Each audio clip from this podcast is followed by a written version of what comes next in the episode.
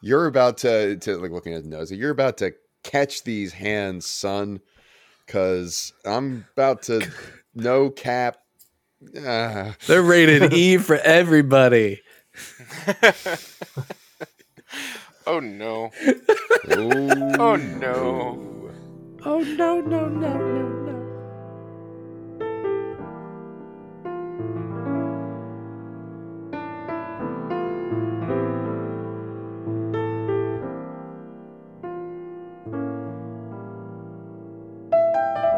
Welcome to Brose. My name is Matt Casnell, and joining me as they always do are my bros. From Belmar, New Jersey, it's Mr. Rich Sweet. Hi everyone. From Haddon Heights, New Jersey, it's Mr. Sean O'Brien. Hey, everybody. And from King of Prussia, Pennsylvania, he's out that Brooklyn. Now he's down in Tribeca, right next to De Niro, but he'll be hood forever. It's Mr. Tim Hansen. Word. That- Hi. that- just the, the, the, the just the delivery of that line sort of undoes everything. You're welcome. You guys, you guys, all right? You feeling all right? You, re- you ready to do this again? Episode Okay. 19 Yeah, let's do night? it. Let's do Let's it. do it. Sean, Rich, I- do you remember that we used to do this all the time? V- Vaguely. Three episodes in one night? I know it's it seems like a dream. Like a Yeah. fu- I, g- I go into a fugue state whenever we record these podcasts. It's like a fever dream. Hold on, let's hear. Rich, when did when was the last time before this that we recorded uh, three episodes in one night? Uh, that was uh the second Friday of December. It was. I'm I'm waiting for you to say it was it was last year. It was last year. It was last year. There it was last year. I know Welcome to the I joke, know you're Rich. We appreciate you showing up. Yeah, yeah. yeah. I was ready for. it. I knew you. I knew you wanted to do it. I just wanted to make sure that you had a chance. I completely forgot that it was last year. I knew It it, was, in was fact, last December, but I completely forgot that it was last year. yeah, brutal. It was, it was like a year ago, man. It was like a year ago. Wild. Well, that's not get carried away. It was so long Uh, ago. 2023, man. Aged. Yeah, I'm a whole nother person now. Welcome to the award-winning Brose podcast, available on all major podcasting platforms. And of course, the premise of our show is that we are four bros. In each episode, we bring a question to the table about anything we want. It could be about current events, pop culture, would you rather. It could be about uh, emotional questions, psychological questions, life, the universe, or anything is at our uh, beck and call. But whatever question we ask, we always do so with a glass of wine and a touch of mirth. But we also want your questions out there. If you in listener land want your question answered on the air, email it to brosequestions at gmail.com. That's brosequestions at gmail.com. But of course, before we get to the questions, we've got to discuss what we're drinking tonight. Uh, Rich Sweeten, let's start with you. What do you got uh, in the bottle this evening? I'm drinking a bottle of uh, Indaba Chenin Blanc 2022. Um, last episode, I forgot my T Rex uh, wine aerator, so I had to run between episodes and grab it and pour it. It, it, it tastes the same, so it's, it's good. I like it. I enjoy it. All right, very nice. Sean O'Brien's getting a, a good look at his bottle. What are you Mhm. drinking tonight? I'm drinking Gregoire from the hills of Lyon in France that I think Tess got me. I was looking at it so intently because it's in French, so I was trying to see if I could I could decode what's on the back. And it Mhm. says that it has uh, notes of strawberries and raspberries. And has a freshness and vivacity, which is typical of Gamay Rosés. Um, and it does. It it's much better now that it's kind of like warmed up a little bit. So I learned, and I think I bring this up a lot. I learned that you for like whites and rosés, you keep them in the fridge, take them out twenty minutes before you're going to serve them. So And they warm like- up a little And- bit. yeah, a little bit, and that's ideal. And reds, you should put them into the fridge 20 minutes before you serve them to get them to cool down a tiny bit to get Mhm. them to the right temperature. And this rosé having warmed up, it opened it up a lot. It just it just kind of tastes like bad in the way that good wines taste sometimes. You know, like the kind of like Yeah. they they kind of like a funk to them that's like a little like Mhm. I was like, oh, if this were paired with fruit, it would be good. And it like having been out, it tastes way more fruity, but still has those notes of good wine. Mhm. So I'm I'm into it. Good job, Tess. Excellent work, Tess. Again, Tess, Tim. if you did get it for him, a ding. If you didn't, an X, please. Tim, what are you drinking tonight? I am drinking uh, Shannon Ridge 2017 Petite Syrah, and it is um, not particularly good. But now that Sean has uh, framed it as like, ah, you, you know how like a good wine only tastes good if paired with something else, this would go great with a prime rib. Mm. Now that like with that thought in my mind, but otherwise it's not very good. D- I am Tim, drinking as- an Alamos. Oh, go ahead, Rich. I was just gonna say, Tim, as you were saying that, my brain went, "Oh no, is he gonna do another shot?" As you say, it would go great with another shot of bourbon. As you take another we shot, go. Here go. No, no, no. I've got things to do tomorrow. I need to exist. Let's rock and roll. I'm drinking Alamos Malbec. Uh, I also think this would be good with a with a steak, Tim. But I like this more than I think you like your wine. Uh, I, I'm drinking this absent a steak, sans steak, as it were, and still enjoying it. Uh, it does, in fact, pair with grilled meats and vegetables, according to the back of it. And look, it's it's it's a nice dry flat. It's like the kind of ro- the kind of red wine that you can sort of like taste on the roof of your mouth and your tongue, like yeah, like Mhm. sort. Mhm. It's not thick, but it tastes thick. Uh, there's Yeah. certainly a, a more appropriate way to put that, but that's sort of the best way I can describe it to the layman. Uh, that mouth it- feel. It's, it's that that mouth feel. So uh, so yeah, it's it's it's it's quite good. I, I would give this a solid B plus Malbec. Uh, so uh, yeah, the Alamos. Remember the Alamos uh, Malbec. All right, it's on to Isn't it question. from like Argentina or something? yeah. What's your point?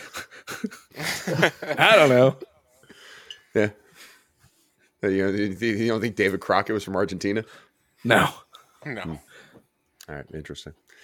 Brose questions at gmail.com if you want your question answered on the air. Um, if you don't mind, guys, I, I- feel bad about the way the last episode went because I, I brought up a question that I thought was palatable to Tim's interest, bringing back into things, and I, I feel like I missed the mark a little bit. I only recalled after after asking the egg question to Tim, doesn't like eggs at all. So, oh, uh, oh, Tim, would you give me an opportunity to make it up to you by asking a different question? Uh, because again, I, I still feel No, bad that's about the way that, the, the, the, the last episode went with uh, going through all the stuff that you really like and stuff that you agree with and, and things that are, are um, aligned with your your set of morals while you were gone. And I, I feel terrible about it. So please just just let me I, allow me to, to go over this one as well. Um, I think this one's a one we can all jump in on as well. Besides Ender's Game, what is the best movie adaptation of a book? Oh, that was a good. That was a good one. That was a great. Uh, that it's been a while since I made that reference remember at that. very heated I contention. remember, I, I remember you were I s- very upset about that. I, I saw a clip of it recently on TikTok, and I was still very mad about it. yeah. All right. So the best, aside from Ender's Game, which everybody agrees, is, I I saw on Rotten Tomatoes, everybody agrees is, is one of the best book adaptations of a mo- into a movie of all time. What's your favorite? What's the best that's been done? Hmm. That, Uh, I mean, I really only have two books that I can reference this on because of my lack of really reading most of my all right. life. Well, and- apart from the Bible, then what do you what do you? Gonna oh shit, three books because the Passion of the Christ, man. Let me tell you. Um, yeah. Uh, no, I, I, the the only really so I last year I read Jurassic Park and I also read uh, All You Need Is Kill. All You Need Is Kill is the original novelization of the manga of the book Edge of Tomorrow or Live Die Repeat or of the movie Edge of Tomorrow or Live Die Repeat depends on what you call it. It's the Tom Cruise movie where he he's in that time loop fighting the aliens. Um The movie I refused to watch because just watching that trailers was like, oh, this is gonna be shit in comparison to the original story. and and it had nothing to do with the original story. Um So I was So- right. yeah so uh so based on just those two i would have to say like although about halfway through the book it it really does diverge from the main story of the book into its own thing i think jurassic park is a very good movie adaptation of a book of of, of, a book it's like it, it it it holds together and gives you what it can to make a good story in two and a half hours based off of this book that's going to take you more than two and a half, potentially, depending on how fast or slow you read, more than two and a half hours to read, and uh, uh, in under, and like three hundred pages or whatever. Um, I wish there was a lot more that they did with that. I wish they stuck with the original storyline. Um, if you haven't read the Jurassic Park book, newsflash: John Hammond actually a fucking douchebag. He sucks. What? Um, What's that? he sucks. Bad. He does. He does. The Um, storage unit of book characters. Eh, but just- may- eh, maybe. maybe. Um, but yeah, I just I think I think that was a really good uh uh movie movie adaptation. They did what they could with the time constraints, basically. Hmm. I'll tell you what. The best one is probably Peter Jackson's Lord of the Rings trilogy.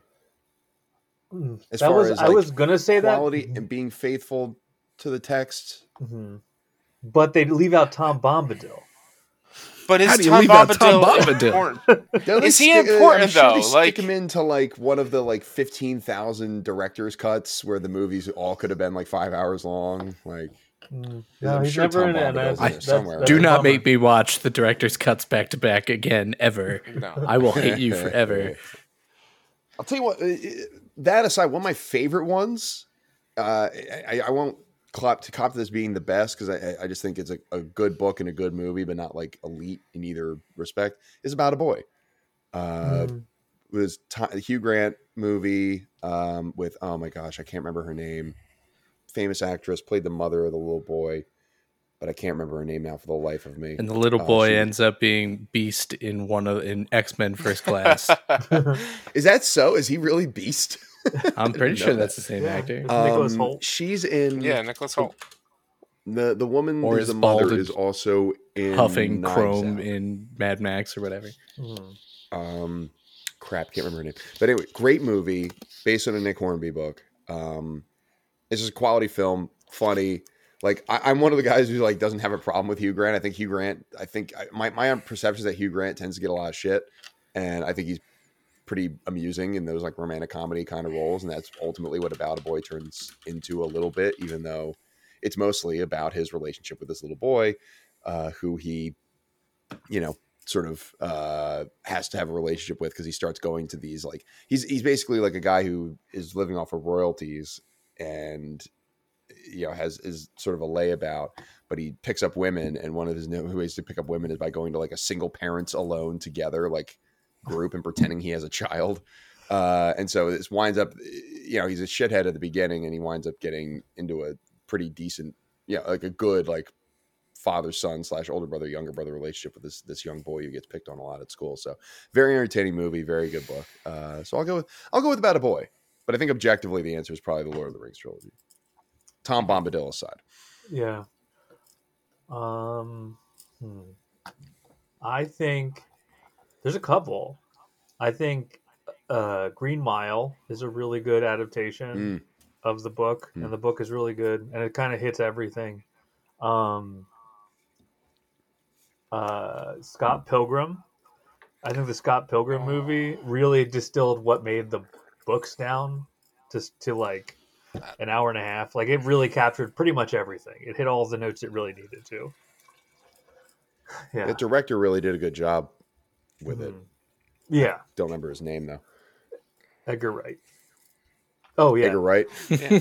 Was it Edgar? Oh, That- did you that- know? Is this Oh, what we're doing? Are, no. we co- are we coming back to this now? Did you side tangent about that? Did you guys watch the animated series that they No. released on No. Netflix? i have not i have heard it's pretty good but i have not watched it it's it's great. And at one point, they're like at a movie studio Mhm. making a movie, and the director is Edgar Wrong. Nice. That's funny. Yeah, it was great. It was fantastic. All, those are those are probably my my two my two uh my two picks for best adaptation. Sleeper pick is the John dies at the end movie, which is like a really B I horror love movie. that movie. the it's it like really but the, it's like a it's a B horror movie but really captures the feel of the book and also Paul Giamatti crutches it as he always Oh, yeah. does. Oh yeah. I haven't read the book, but I, I remember watching that movie just because I was like, "What the fuck is this?" And I loved it. Hi, Tim Hansen. Aside from Ender's Game, which I know is your first choice, that's why I tried to take it off the board for you. Uh, I, I appreciate that. no problem, man. I always make it easier, make it more challenging for you. Um, favorite book adaptation or best book adaptation into a movie? I really don't know because like the most of the books I've read are very niche. Mhm. Or or like they're not classics. It's very much just like nerdy sci-fi or like and not even like popular ones. The fact that I heard one author that I've read be mentioned on Behind the Bastards recently blew my mind. and it wasn't the book that I've read. um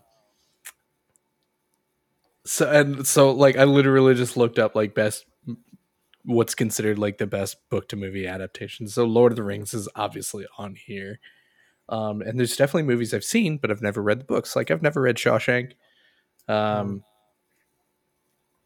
i've never read frankenstein. I've read watership down. I never saw the movie. I've seen the bone collector. I never read the bone collector. So like that's that's my problem with a lot of these because everything that I have read uh, and have has been turned into a movie is fucking garbage. like, not not and like for exactly the reason of Ender's Game, they're just gonna straight up create plot lines that don't exist, and the only thing that they end up doing is like, oh, well, they did it so that they could accomplish this. And it's like, yeah, that already exists in the book. But what you did made that payoff so much worse and like less than. Like you developed a worse story to get to the same point. You fucked it up. Don't do that. Um Yeah, I I can't think of one because pretty much like I never read Lord of the Rings either. So Or, or, or you have uh, a movie that's so big and popular that the uh, studios want the writer to write a sequel, so he unkills a character he kills, Ian Malcolm, uh, in Jurassic Park to create the Lost World. Man. Ian Malcolm dies in the book, and the Oh. Lost World book comes out after the original Jurassic Park movie came out. But that he was such a popular character in Jurassic Park that he retcons his death and says that he didn't actually die, even though they said flat out he died in the book. surprise. It's just Jeff Goldblum. Yeah, Yeah. Mike, M- Michael Crichton didn't want to write Apartments. the Lost World. He did not. Um, there's a. Uh, I've never read Maze Runner, but I've seen the movie, and it's made me want to read Maze Runner, and I want to know more about that world and the lore in that world. Yeah, I want to read the series before I watch the movies because I don't want. I've seen a hefty chunk of the movie, and it's like it, sounds like it's a cool world, but I feel like they're already cheapening things, Mhm. or like even Ready Player One. Your character is supposed to be fat and hideous and out of shape. Like that is a crux of the character development for this person not him already being like a relatively good looking guy. Like Yeah. that is a crux of his character development is him getting in shape and losing a ton of weight and why that has to happen. Like there's just like we're going to take this entire like year plus 2 years of book and make it seem like it takes place in like uh I don't know like 4 days. Mhm. I Three thought days? the point of that that book and movie was, hey guys, remember Rush? It was great. Actually, Rush, I actually like, I like that book, but uh, I, I do acknowledge that is is mostly just like, yo, remember the '80s? They were tight. and the, and there's like def, like parts of that movie like just straight up don't exist in the book and they replace things in the book that it's like this would have been better. Like why did we not do this? And like there's a couple things that it's like all right just budget wise and scale wise it doesn't make sense. Like we're not going to recreate the entire uh what was it Bueller, Ferris Bueller's Day Off within this other movie which Mhm. which which was a great little tidbit in the book but it's like that doesn't make sense to recreate. Like that, that I get that. Mhm. but like I, I just can't I can't stand when just entire plots are fabricated. Like I can understand leaving something out or like slightly changing something, but just entirely creating new plot lines in lieu of something else, don't do that. But I need to make it my own. It's artistic license. Then don't base it off of a fucking book that already exists. Make your own fucking thing. Yeah, That's it. Knock it off. yeah. Like um, You hear My that? favorite. Fanfiction.net. my favorite, and I completely forgot that this was a movie. But what else would I edit, Matt? Uh, like my favorite thing, and I completely forgot this was a movie adaptation, which I also did read last year. World War Z. The movie World War Z has fuck all to do with the book World War Z, Wonderful. and it's like the it is it is an adaptation in just the name itself. And it's like you could have named this anything else, but you wanted to live off the success of this book by making this movie that is based nothing off of this book. Uh, they would have made they would have succeeded off of that movie just because Brad Pitt's in it. Like, let's be honest. Yeah, yeah. Mm. Yeah. Or they wanted to call it World War Z, and because the book was already out, they needed to make a a deal. It's a cool name. It's a cool name for a book and a movie. Yeah. All right, who's next? Who's got a question? Oh, I have a question from Question Compiler Mary. Ooh. All right. Uh, Right. She wants to know Is there or has there ever been such a thing as a self made bitch? As a Self-made- self-made what? A self-made bitch. Self made bitch. And I clarified um, Yeah. if self made bitch was. Uh, I believe we answered this in the very first episode of this show. was I said certified freak. Seven, Seven days a week. This is. Uh, a bitch can be a man or a woman. I made to. I made sure to. Are we talking about like I'm a self-made appreciate bitch, that, as in as like Jay-Z I said, pulled myself uh, up by my bootstraps, or are we Yeah. talking about like I'm a self-made bitch, as in I've made myself everybody's bitch? No. Like, which way are we going with this? I mean, depending on the day of the week and how hard my workday has been, I could be a self-made bitch pretty easily. I'm I'm straight up boss girling all day. Let's go. Boss girl. There you go.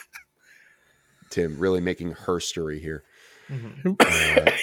Yep, yeah. well, I, I clarified that. Is there such a thing? really good. be a I, boy I enjoyed that a lot, Matt. Yeah, it's it's it's Jay Z said it. Uh, ladies is pimps too, and Yeah. guys can be self-made bitches. All right. So, is it? Is, do they exist? Is it possible to be self-made? Has there ever been? Oh, and has there I ever been? think, I think at this point, no, because like we are really entrenched in our generational wealth. Because I was looking through like a list of self-made billionaires or self-made. It was it was a list of self-made billionaires, and like Mark Zuckerberg was on the list, and he went to Harvard. You know what you know what I mean? Like it wasn't like he wasn't. You, and you wasn't don't get to go to yeah. to you don't get to go to Harvard if your parents, generally, if your parents don't have money. yeah. You know what I mean? Like they, they made they might they definitely didn't have the amount of wealth that he has accrued, but they weren't. It wasn't. He didn't start from nothing. I mean, true, but the, like to answer your question, because you're like no, because these billionaires have uh, uh, a generational wealth. Then you've got people like Philip DeFranco, who straight up did come from nothing. He had a terrible home life, and he is. I wouldn't say he's a billion. I don't think he's a billionaire. I don't Well, know no, his no. net He worth. definitely is not a billionaire. No, He's but- not he even is- a millionaire. I, he's might probably millionaire, self-made. he's he's yeah he's absolutely self-made so like in these terms yeah i would say I mean, he's a self-made bitch i'm sure maybe like Mhm. It, it depends on what like So my my my issue with the even idea of being self-made is that you relied on nobody for anything and everything that you have is purely based on your own. Not the luck of or or not the charity of investors. Like Philip DeFranco did while he is the face and he has been the proponent and driver of his entire thing and all of the endeavors therein, there was a company that owned him for a while and without that they never would have had the growth that they had like that like the same with every almost every youtuber out there like for a while, and a lot of them that have gone by the wayside is because the company that owned them fucking tanked. And so did they as a result, as a direct result. Or it's like, oh, well, we're writing you out of the contract, so we're taking your IP, and now you don't exist, and we own it, and we're going to drive it into the ground. So it's like, the, the fact that all of those things are relied on all of those other things and investors, it's like I don't really consider that self made, but that could just be me being super I, nitpicky. But then you have I, like um fuck, what's PewDiePie? He was just a fucking weirdo and as far as I know, he wasn't aligned with any particular investment group at any point.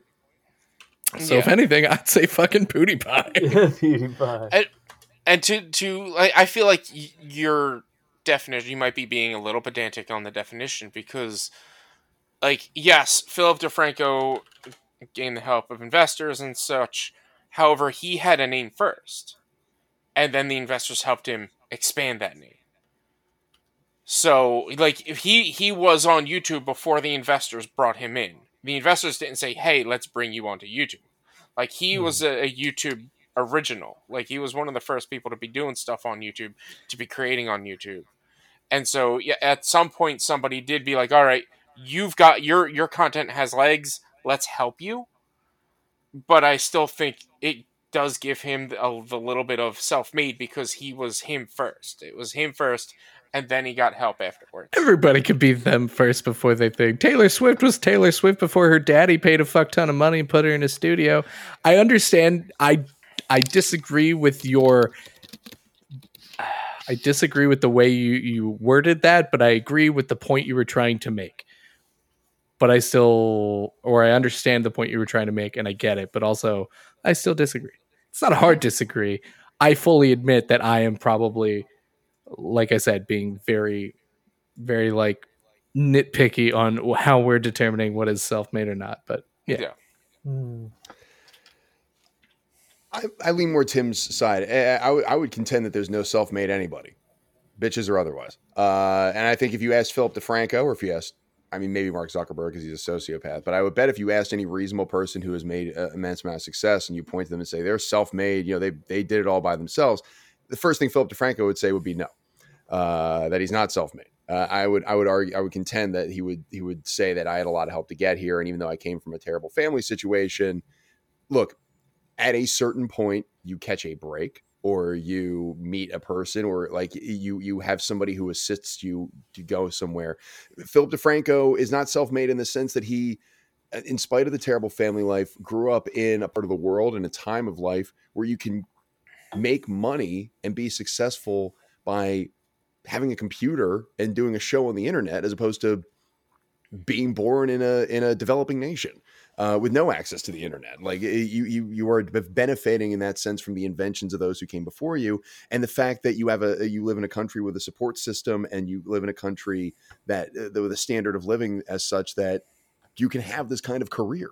For example, I would also point to the fact that for every you know Philip DeFranco or Mark Zuckerberg or I don't know, uh, every professional athlete, every politician, or anything like that. There's 500 others like them with an equal amount of talent, equal amount of intelligent ideas, equal amount of creativity, or comparable amount of creativity that either didn't have the break, didn't know the right person, didn't grow up next to a lab the way that like Bill Gates did, didn't grow up right next to a computer lab and catch that break. It's a matter of not just there's so many other circumstances that play into any individual person's success so many other like I, I would be hard pressed to find somebody that was just like completely independent of everything.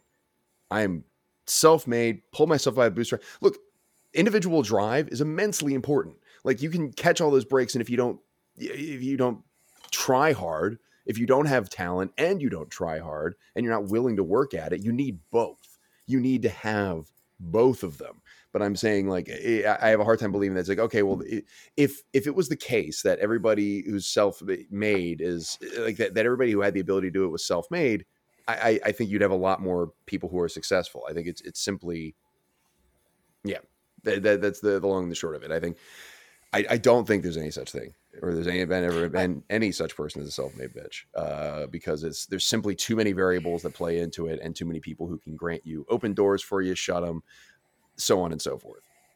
No matter how I- much success I- you have, and that, then that's not to take away from anybody else's success because look, wh- whoever you're talking about, whether it's it's whether whether it's somebody in media or whether it's somebody in in tech or whether it's somebody in teaching or whether it's somebody in higher education or or philanthropy or anything like that any amount of success is phenomenal and involves a, a decent amount of your own input your own gumption your own wherewithal your own knowledge your own ability to network. But eh, there's simply no way that it's purely 100% you. It's it's i, I think is simply impossible. I mm-hmm. I I agree to a point, but I also disagree on others, especially specifically when you were mentioning like, oh, and we'll go back to Philip DeFranco. He's my best reference for me in this in this situation where you're like he grew up in a time in a country where it was easier. All you needed is a computer, and he benefited off of the people before him. That to me, you're sitting here minimalizing what he did, just the same as the good place would say you can't get into the good place because you bought a, a, a burger from a place who sources their tomatoes from child labor. Like you're I don't think that's like that at all. minimalizing. no, you're minimalizing. That is your- a gross comparison, no. and that is not even it's- relately, even remotely similar in the capacity and scale of what your minimalizing take is. you're that is sitting disgusting. you're sitting here saying that this person didn't do didn't self make themselves because other people made the internet. correct And so because somebody else Yeah. made the internet, this person isn't self-made. Yeah, but, But- you so you could Correct. but, so had Philip but he, he doesn't make less money in i'm not taking money out of his pocket from that Yeah, I'm if, not if him- Philip I'm not saying- DeFranco Yeah. had been born in 1925, he wouldn't be able to have done what he did. He could have made himself in another way, but even that would have been beholden to the technology of the time or the the ability of him to get out there. Like I was because I was I looked up like self-made people and you have people like Oprah who grew up incredibly poor but Mhm. but still was able to get into a a program in her school that let her go to a that allowed her to go to a better school in the suburbs. Like she was from a rural area and it took her into the suburbs. And like if that hadn't happened like she has so much like even something as small as like her um gr- apparently her grandmom taught her to read when she was 3 but like not like her grandmom was able to read and so like not like it, it can be that small you know what i mean like you're just not you are not Mm. ever as a person i don't think fully free from the influences of everything that's going on around you Yeah, you there, know. there, are, there's a gradient here. There's a difference between, eh, like, there, there's not, it's not a variance between, like, okay, you're either self-made or you were born with a silver spoon on third base.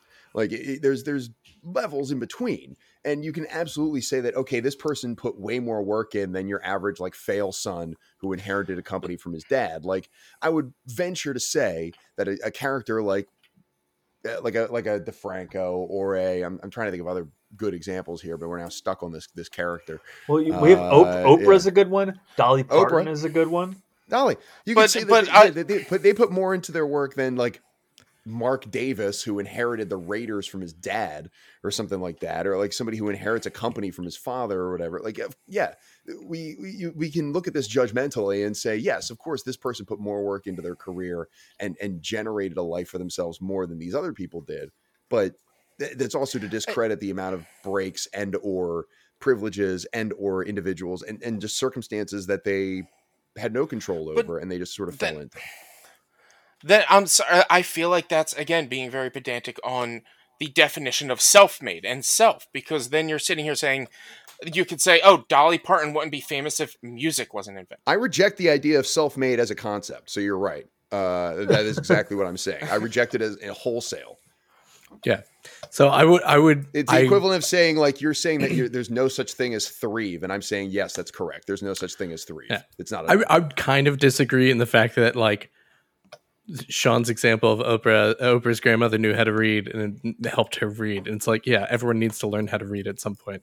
Uh, I would, I wouldn't go that far. Although, yes, technically that means you are getting something from someone else or the existence of the internet. I wouldn't go that far, but uh, I I'm still kind of in the camp of yeah. I don't think anyone.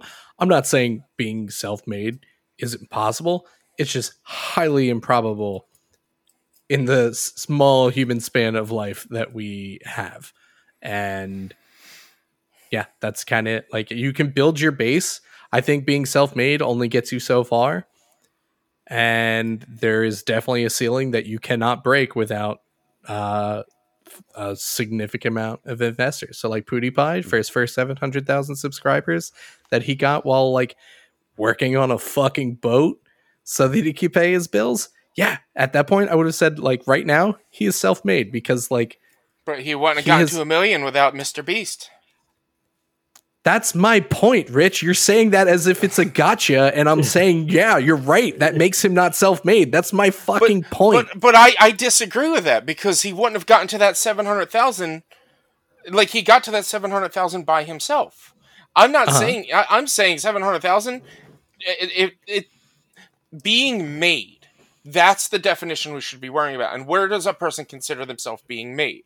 In my opinion, getting five hundred thousand followers and subscribers on YouTube, you're fucking made. Like you're a big personality anything I, over that, that's great. That's awesome. Congratulations. I know smaller YouTubers. Fooster, for one, recently just got to a million subscribers. I don't know who he, who else he works with. I just know he just recently got to a, a million. Congratulations to him. Eh, Like, but like to me, the goal isn't a million. The goal doesn't have to be a million. It has to be when you feel you're successful. Maybe PewDiePie thought he was successful sooner, and maybe that's where you can consider him self-made. But when you're going to sit here and and pick like oh well pewdiepie isn't successful isn't self-made because of mr beast or oprah isn't self-made because tv existed before she became famous or philip defranco isn't isn't self-made because internet existed during the time that he started to come up that's a, that's where i'm sitting here saying you're being very nitpicky on the definitions of a self-made person or a self-made success or self-made personality Yes, yeah, I, I agree. I I'm mean being, that, I'm being that's very absolutely nitpicky. true. I'm being very nitpicky, but I think it's I'm allowed. yeah and it, it- and you're saying it depends on your uh, definition of success absolutely but like you're bringing your definition of a success at a significantly lower market value of literally anyone else who would be like who when we're talking about self-made and like look at this badass like no like we're talking different scales and like i said like because you also referenced the same example of would you not have called him self-made at 700,000? I literally did. That was my example. At that move it away point, from- he from- was from- self-made because it was purely self-contained. All of his success was his entirely. That was before he worked with Machinima, before any of the Mr. Beast stuff, before he worked with uh, whatever the other investment things. Like that's that's my point. If you want to stop and say like, yes, right now I'm a self-made person, cool. But if you then continue onward and your upward trajectory is primarily based on the investors and the ad revenue and the other things that you're getting from being part of these larger corporations, then you are no longer self made. You lose that title. That's how that works. Like I- at this point, yes, you were self made. But if you continue an upward thing that is not of your own volition or of your own doing, by definition of literally the word self made, like we can nitpick the little things, that's fine. But like you're not doing it yourself, then you're not self-made. That's how that's it. And it sounds like we're not going to agree on this and we're just going to keep spinning in circles, but I'm not going to say well, you had access to the internet, so that doesn't count. That's why I'm saying I'm not quite as far on that side that Matt and Sean are. I disagree on that point, but I get where they're coming from. But I also don't see anyone as self-made at this point. I also want to move away from the, from the, the tech sector slash the influencer, YouTube, social media. Like you start a business, you, you start a business where you're shipping lumber or something like that. Yeah, you like you you can start your own business from scratch. But guess what? You gotta get the, the seed money from somewhere. Maybe you saved it yourself. Great. Uh, there, there are certainly dream scenarios I'm sure that you can conjure up where somebody is completely 100% self-made. But even at a certain point, you're starting a business or eh, what, what have you. You got to establish relationship with vendors or advertisers or suppliers or mm-hmm. customers or things like that and you have to be in a situation it's not just like oh i work you yes you have to work to network to get to those people you have to work to establish those relationships but you have to find amicable relationships it is impossible to in in the idea of commerce is such that you need other people. This is this is really ruining my libertarian cred, by the way. But you this, is this is it's a, you work in a society. This is the way economy works. As far as like it, it's it's all about supply It's all about your connections with other people, your relationships with other people. It is the things that we do together that make you a successful business or a successful worker, a successful independent contractor, a successful YouTube personality, successful oil, oil magnate or oil baron or whatever it might be. You need other people in order to do that. And so, yes, in that sense, yes, I completely reject the idea of being self made. If you wanted to find a different way, that's fine. But I think you're getting into shades of gray at that point that I'm not particularly interested in because at that point you're talking, okay, what is it? Okay, if you put in 90% of the effort towards your success, you're self made, or is it 70 or is it 80 or is it, yeah, because there's no, there's no 100. There's no 100. It's impossible. It's completely impossible to be 100% the driver of all of your own success. You either get your break, you meet the right person, you establish the relationships, somebody else engages in commerce with you. That's the way it works. And so at that point, you're you're sort of doing some gray math. And so for me, because I'm a simpleton, I'd rather just say, look, we all work together. This is the way the economy works. This is the way society works. Nobody is self-made. Some people are freeloaders. Uh, some people are fail sons who inherit from other people and don't put in and don't contribute anything to society. But are, on the whole, I don't think it exists. I, I, I reject the in whole and in sum the concept of the self-made bitch. There are just bitches. There are no self-made bitches. I appreciate the take. Yeah. Other than that, it's yeah. kind of a boring subject for me. yeah. Hmm. Any other thoughts on the self-made bitch question? No, I think I I do want to make it very clear that I think I do not think that you become successful in a total vacuum. I do think that there is some there there is something inherent to you to allow you to take advantage of the privileges and the luck and all that stuff. Like there you have to be a type of person to do that. But uh I, and I, I I personally don't think saying that you can't be fully self-made takes away from anyone's accomplishments. No. At no point am I saying like Philip DeFranco's a bum. like it's, it's, it's there's there's a Yeah. gradient here. There is is a grade. Like if you're immensely successful and you've you've you've created something, especially if you've created art or media, or you've, you've erected a business and you employ people and and give common you know give give average you know Marys and Joes jobs. Like I think that's immensely. eh, That's something you should be immensely proud of. I think that's something to work towards. That, that's something that we should hold up in society is the people who work really hard and and and put in the effort to create something that benefits society. I, I just I I don't like the idea of the self-made. I'm 100%. This is all me. I'm 100% independent. I think that's that is a quintessentially American idea. Uh, and I don't think that if you, I don't think if you bring this idea up in Europe, uh, aside from like your random like Brexiters, you're not going to get a lot of. it- It's, it's a it's a paradigm shift uh, that's specific to the United States. That is my. I love the idea. I just don't think it's possible. Yeah. That's all. Hmm. Hmm. And Philip DeFranco is great. I stand Philip DeFranco. Yeah. All right, give him a who's switch. got a question next? So Sean, that was a Mary question. You're welcome to ask another one as Oh, well. I, I here I um, have a light. I have a light one. I'll, I'll, I found a would you rather. Would you rather Mhm. be able to eat anything you want and have it be your perfect nutrition, or be able to sleep for one hour a night and be fully rested? One hour. Eat whatever I want. All right, Hmm.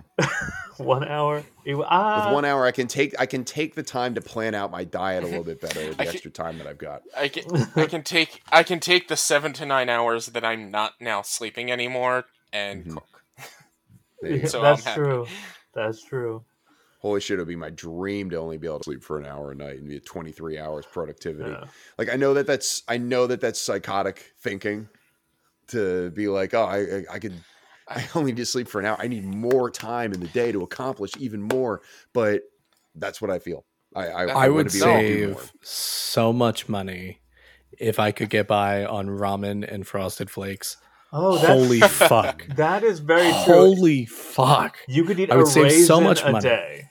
And I genuinely love I genuinely love sleep.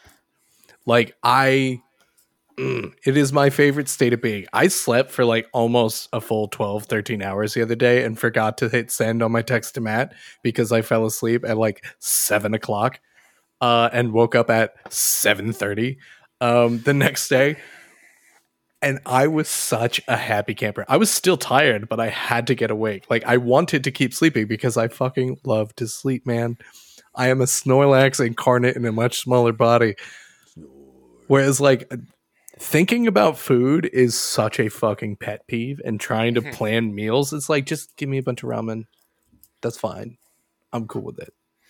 See- I- I'm cool with just oh Tostitos and queso for dinner. I'm about. Let's go. I like. I would be such a fucking happy camper if I just didn't have to worry about that. See, Tim, I'm with you. I love sleep. I just hate the act of sleeping because it takes so much fucking time. It takes so much time. I hate. I hate. It's it's It's my favorite way to spend time. it's anywhere between six six to ten hours that I am just unconscious, and it's Yep. like I I just I I could be doing so much more. I could be out. I could be creating. I could be writing. I could be doing this, or I could just be watching things. And this is maybe part FOMO that I'm just like I just I there's so much that I want to take in. There's so much of the world, and it's like, but no, I gotta fucking spend six hours Sounds like being anxiety. unconscious. That sounds like anxiety that you should work on. I'm with, I'm with Rich on this one in the sense that like there is nothing whether when it was I was when I was single, when I was when I've been married, when I've had like my daughter, there's something about getting shit done before the sun's up that I'm freaking all about. Like getting up at like whatever it's five thirty or whatever, like mo- run around the house, getting shit done, getting ready for the day. I love that. If I could get another four hours of that and either a be productive, get some stuff off my to-do list that I wouldn't be able to do otherwise, or B, since it's overnight, maybe just enjoy a little bit of alone time. hmm Yeah, man, I'm taking the time. Give me the Like- time, man. like- like like think of, like you go to work you work your first half of the day you go to lunch and you sleep for an hour you come back from lunch you work your Oh, other that's half of the day interesting and then and then you have Why would I waste eating time sleeping? you have 16 more hours in the day to do whatever the fuck you want like perfect you sleep at lunch and then you've got the whole rest of the 24 hour cycle to do whatever the hell you want until you have to go back to work It's a whole lot of TikTok. Yeah. it's a whole lot I do love my alone time at nighties. So I mm-hmm. think I think I would go for one hour of sleep because it doesn't say that I because there it does not there's nothing in the rules that say a dog can't play basketball, and there's true. nothing about you just you just need an hour of sleep. You don't Yeah. have to. You can still one sleep hour. longer. You just Yeah. don't Yeah. need it. yeah, Yeah. So on the days where you're just like I where you're depressed in bed, you can sleep the entire time. But hmm. then you don't have to all the time. but and then when you wake up, you will be well rested, Yeah. which is dope. Even if you I've slept for woken- four hours. I've woken up after 10 hours and still wasn't well rested. So like Mhm. it just sounds so good. So good. Yeah. But I would like to have perfect nutrition all the time. But I'm going to go with sleeping. It would be nice to not have to worry. Since I'm a about it. Not perfect physical perfect- specimen as is, I'm going to go with sleep. Ha as I drink my Dr. Pepper's zero sugar. Uh, give me that aspartame, baby. Uh, all right. So Tim's going food. Sean and Rich and I are going to get some shit done. Mhm. yeah, I'm not accomplishing shit. I'm going to go plant a 2 a.m. garden. Be great. Finally. That garden I've always wanted to do. Uh, all right. Rich, Tim, question? I got a question. All right, Timmy. I got a question. I'm coming with you, dear Maria. Go ahead. Sorry. Is that how the song starts? It does not. I was gonna say, I'm pretty sure those aren't the words. Have I been listening to that song wrong? I'm, I got a Uh, picture. Yeah. Yeah, Don't feel too bad, Rich. I don't know what song they're talking about or what you were saying. I can't say it anymore. We'll you, get, you don't uh, you don't know Matt? Is it? I'm disappointed. don't. Like you're bringing no me to an all-time low here. Um, I see what you did set there. Juliet. hey. So Yeah. uh, my my question is like we're, we're we're all fairly curious curious gents and we like to learn new information maybe sometimes some new skills for projects we're working on or projects we want to work on um I, I know I'm just constantly teaching myself to do random shit that I might use once and then never use again. Or in like six years, I'd be like, "Hey, can you solder this?" I'd be like, "Fucking right, I can." Yeah. Um, but have you ever have you ever put in the time or effort to learn or practice a skill only so that you could teach someone else the same thing or benefit someone else? Like it wasn't even for you. You learned or did something or taught yourself something purely so that you could benefit someone else. I make my friends cookies every year for Christmas. That's a good one. I learned how to sand and paint with uh, chalkboard. Uh, I, I I learned how to sand, sand a two by four, cut into pieces, and make. A, I basically, I, made, I learned how to make a cheese board for my wife uh, years ago, uh, and so it was just like looking it up, and be like, oh, this is something I can do at home. And I got some two by fours from Home Depot, and uh, sand them down, cut it down, and then I got. I didn't know that you could just paint chalk onto something, like paint like a chalkboard onto something. You just get like a, oh, that paint is awesome, right? the Rust-Oleum like chalkboard paint. It's Yeah. fucking awesome. Like it's great. Uh, and I had no idea you could do it, and so I I made a, a cheese board for my wife years ago, uh, and sprayed it with with chalkboard, and that way you can draw underneath it and be like, oh, this is brie. Oh, this is whatever. Uh, so it, I how to do that. She didn't ask for it, but I just knew she liked cheese boards and charcuterie and everything like that. I'm like, oh, this is gonna be a cool thing I can do. And so I, I I looked it up online. I got some two by fours. I got my my little saw out, and then I went into the garage and uh, put on some Enter Shikari, blasted it, annoyed my neighbors, and chopped some wood like a goddamn adult, and uh, and uh, made some. So I learned how to do that. Nice. Hmm. A- to be fair, a lot of parenting is doing that. It's Yeah. just Mm. figuring shit out and like learning how to change a diaper and dress your kid and how to how to de-escalate their emotions. Like that all of that stuff is uh I've had to learn a ton of stuff. I will say braiding hair. I've learned how to Mm. braid hair for Alice.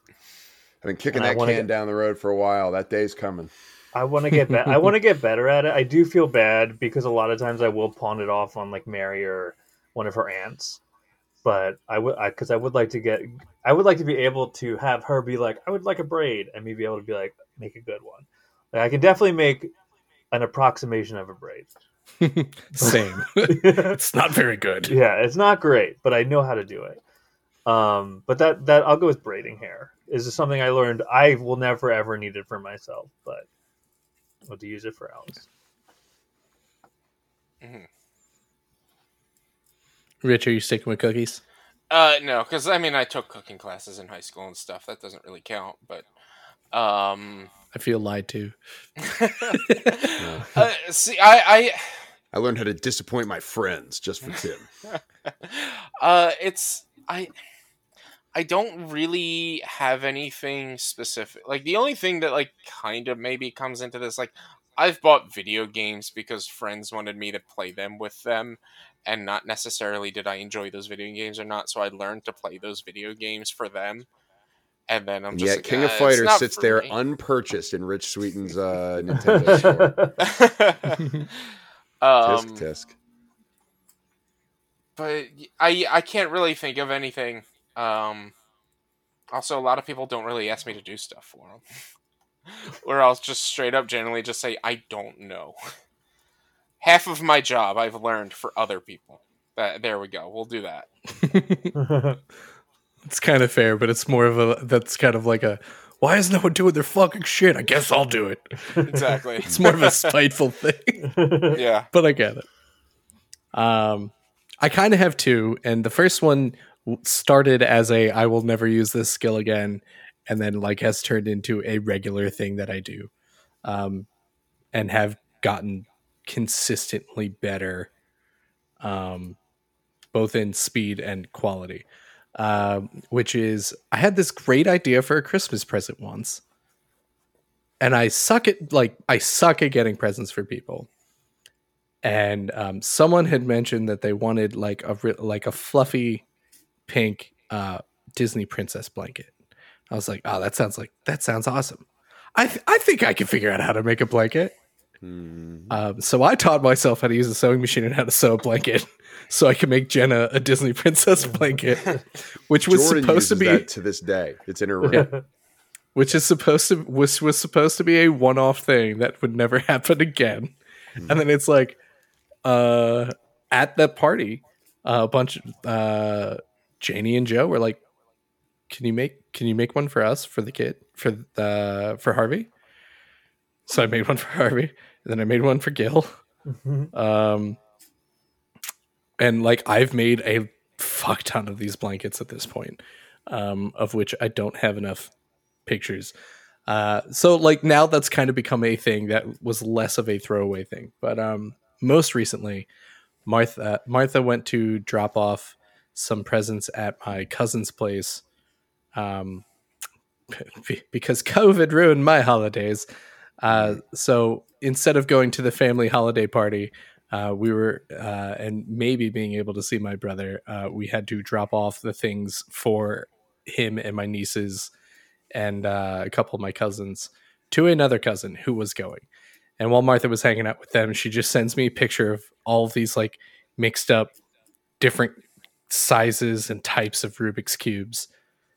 Uh, and I was like, "That's cool. Who are these?" And she's like, "Oh, it's your little cousin Jack." Who I have no idea how old Jack is. Um, I was like, "Oh, that's cool." And then Martha comes home and she's like, "Yeah, I asked if he knew how to solve them."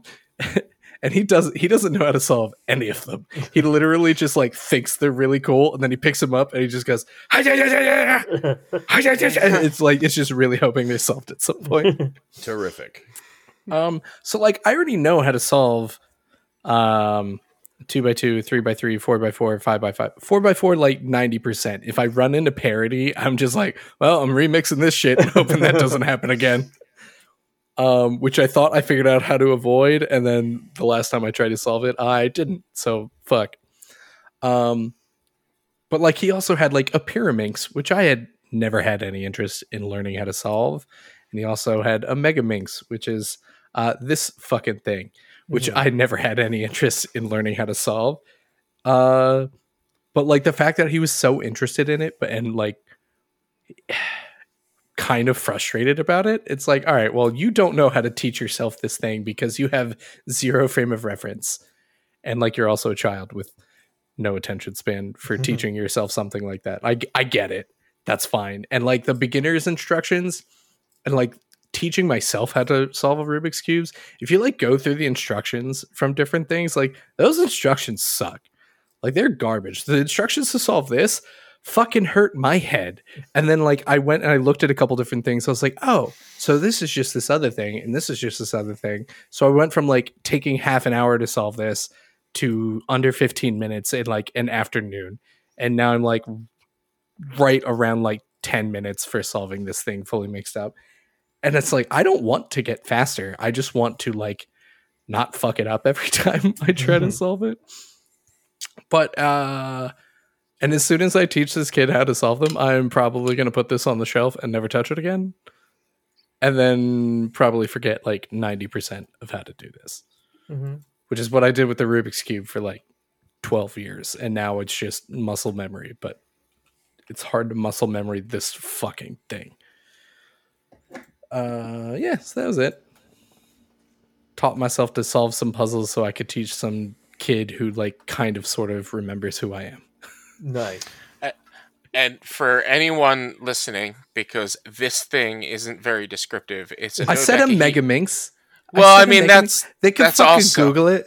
it's a it's a dodecahedron or a twelve sided thing that's pentagonal and uh, uh, uh, yeah, it's a puzzle.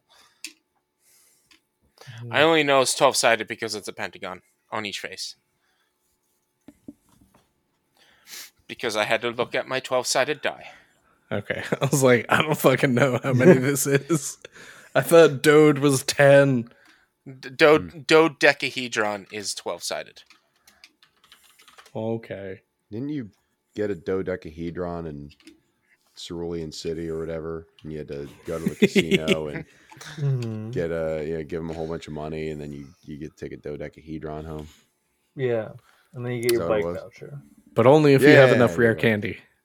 Yeah. Mm. And then, and then uh, Professor Oak yells at you for using a bike indoors. This, this isn't the time to use that. Rich, Yes, question? I do. I guess maybe. Let's see something easy because we've been going. Uh, so definitely not that first question. Um, you know what? Here we go. Because I've been fidgeting a lot. What's your favorite fidget thing? Fidget toy in general. I recently bought um a box of five fidget toys and. Uh, I you guys have probably seen me playing with my fidget spinner. The only reason I play with it is because it's as quiet as possible, and I don't want to have a lot of fidget noise in the background. But my favorite, let's see if I can find it on my desk because my desk is a mess. Is it's a it's a cube. Oh my goodness, it's a cube that like opens wide and then closes flat and then closes into a cube again and then opens again. I, I, I don't really know what these are called except I call it a fidget cube. But this is this is It's an favorite infinity thing. cube. Infinity Cube. There you go. But I don't play with it while recording because it's very clacky.